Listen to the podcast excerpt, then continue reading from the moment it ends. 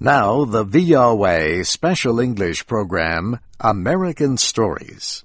Today we complete the story, Paul's Case. It was written by Willa Cather. Here is Kay Gallant with the story. Paul was a student with a lot of problems. He hated school. He didn't like living with his family on Cordelia Street in the industrial city of Pittsburgh. Paul wanted to be surrounded by beautiful things. He loved his part-time job as an usher at the concert hall. He helped people find their seats before the concert. Then he could listen to the music and dream of exciting places. Paul also spent a lot of time at the local theater. He knew many of the actors who worked there. He used to do little jobs for them, and they would let him see plays for free. Paul had little time left for his studies, so he was always in trouble with his teachers. Finally, Paul's teachers complained again to his father. His father took him out of school and made him take a job in a large company. He would not let Paul go near the concert hall or the theater. Paul did not like his job as a messenger boy. He began to plan his escape. A few weeks later, Paul's boss, Mister Denny, gave Paul a large amount of money to take to the bank. He told Paul to hurry because it was Friday afternoon. He said the bank would close soon and would not open again until Monday. At the bank, Paul took the money out of his pocket. It was five thousand dollars. Paul put the money back in his coat pocket, and he walked out of the bank. He went to the train station and bought a one-way ticket for New York City.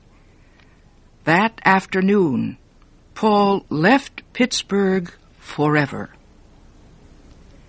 The train traveled slowly through a January snowstorm. The slow movement made Paul fall asleep. The train whistle blew just as the sun was coming up. Paul awoke, feeling dirty and uncomfortable. He quickly touched his coat pocket. The money was still there. It was not a dream. He really was on his way to New York City with five thousand dollars in his pocket. Finally, the train pulled into Central Station.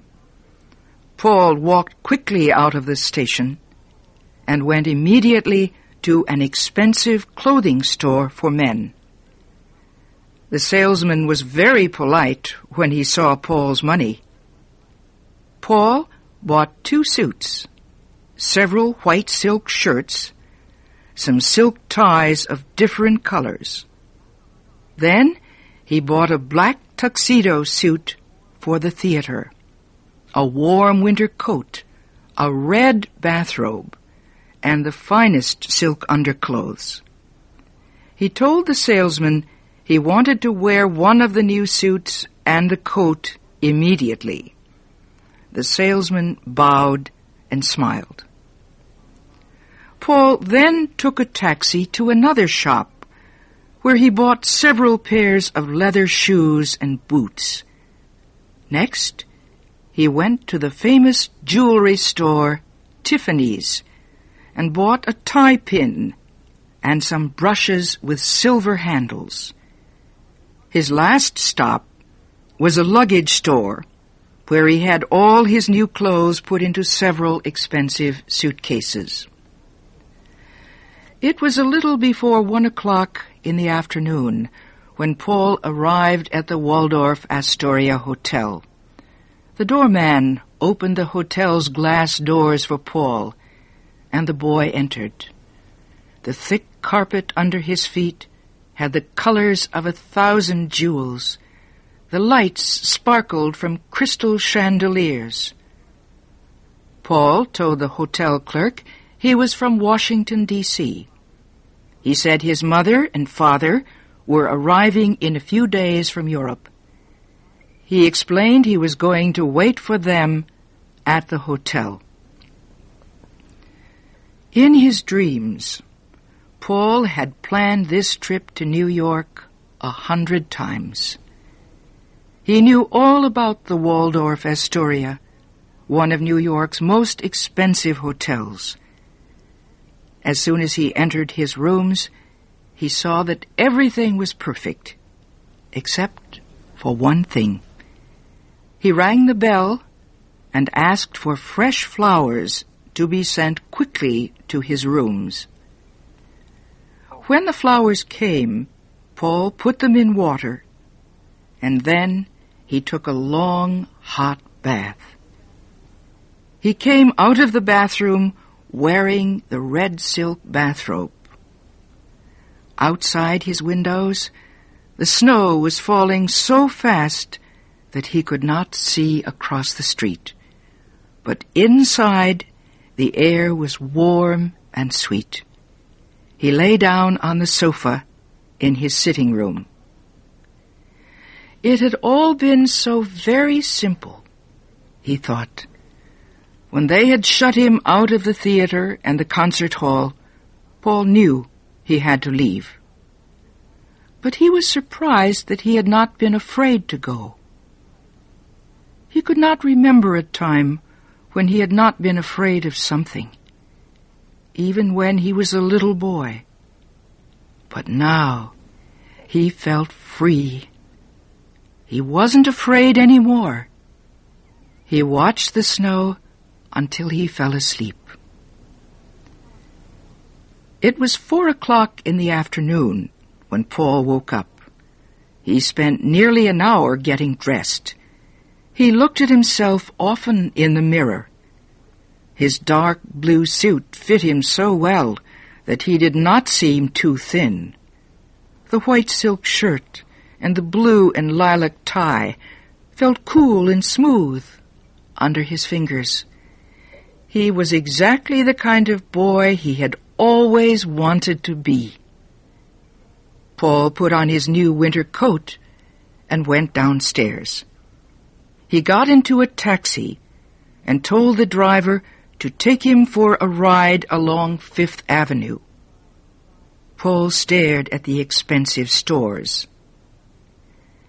As the taxi stopped for a red light, Paul noticed a flower shop. Through the window, he could see all kinds of flowers.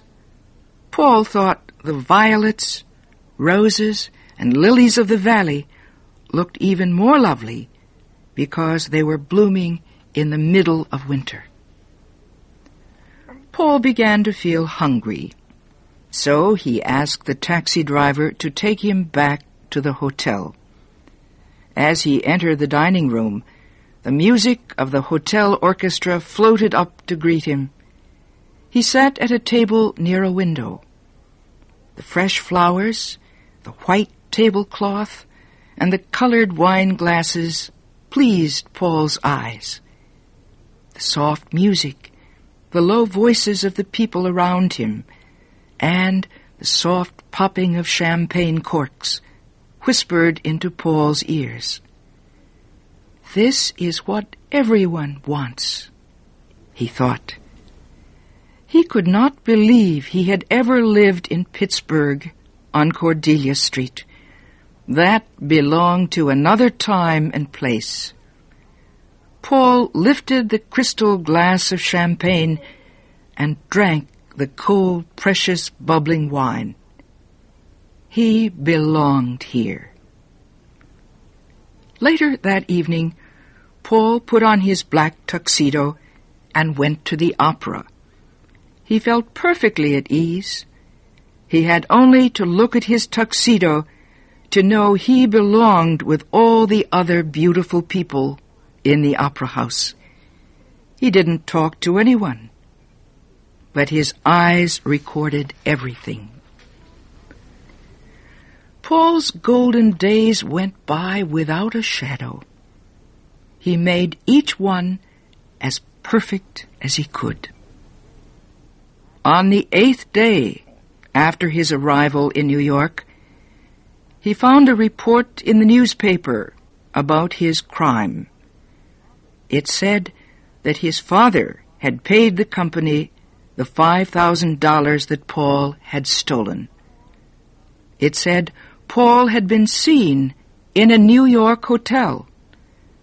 And it said Paul's father was in New York.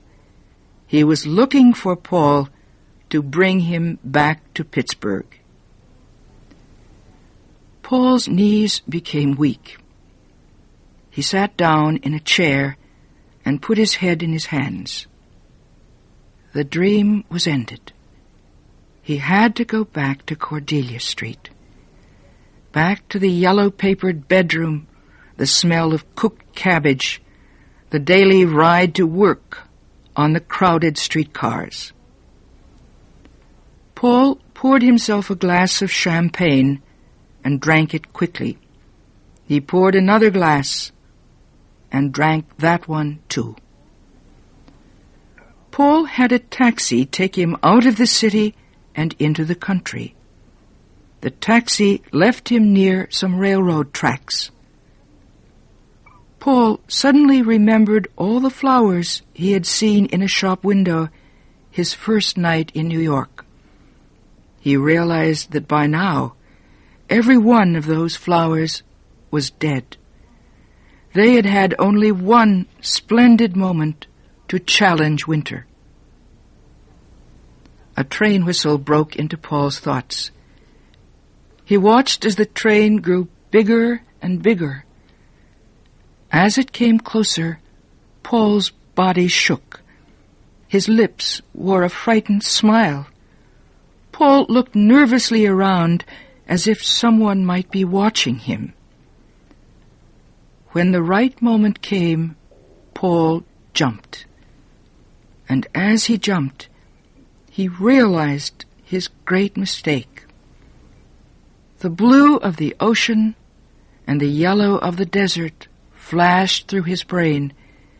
He had not seen them yet. There was so much he had not seen. Paul felt something hit his chest. He felt his body fly through the air far and fast. Then everything turned black, and Paul dropped back into the great design of things.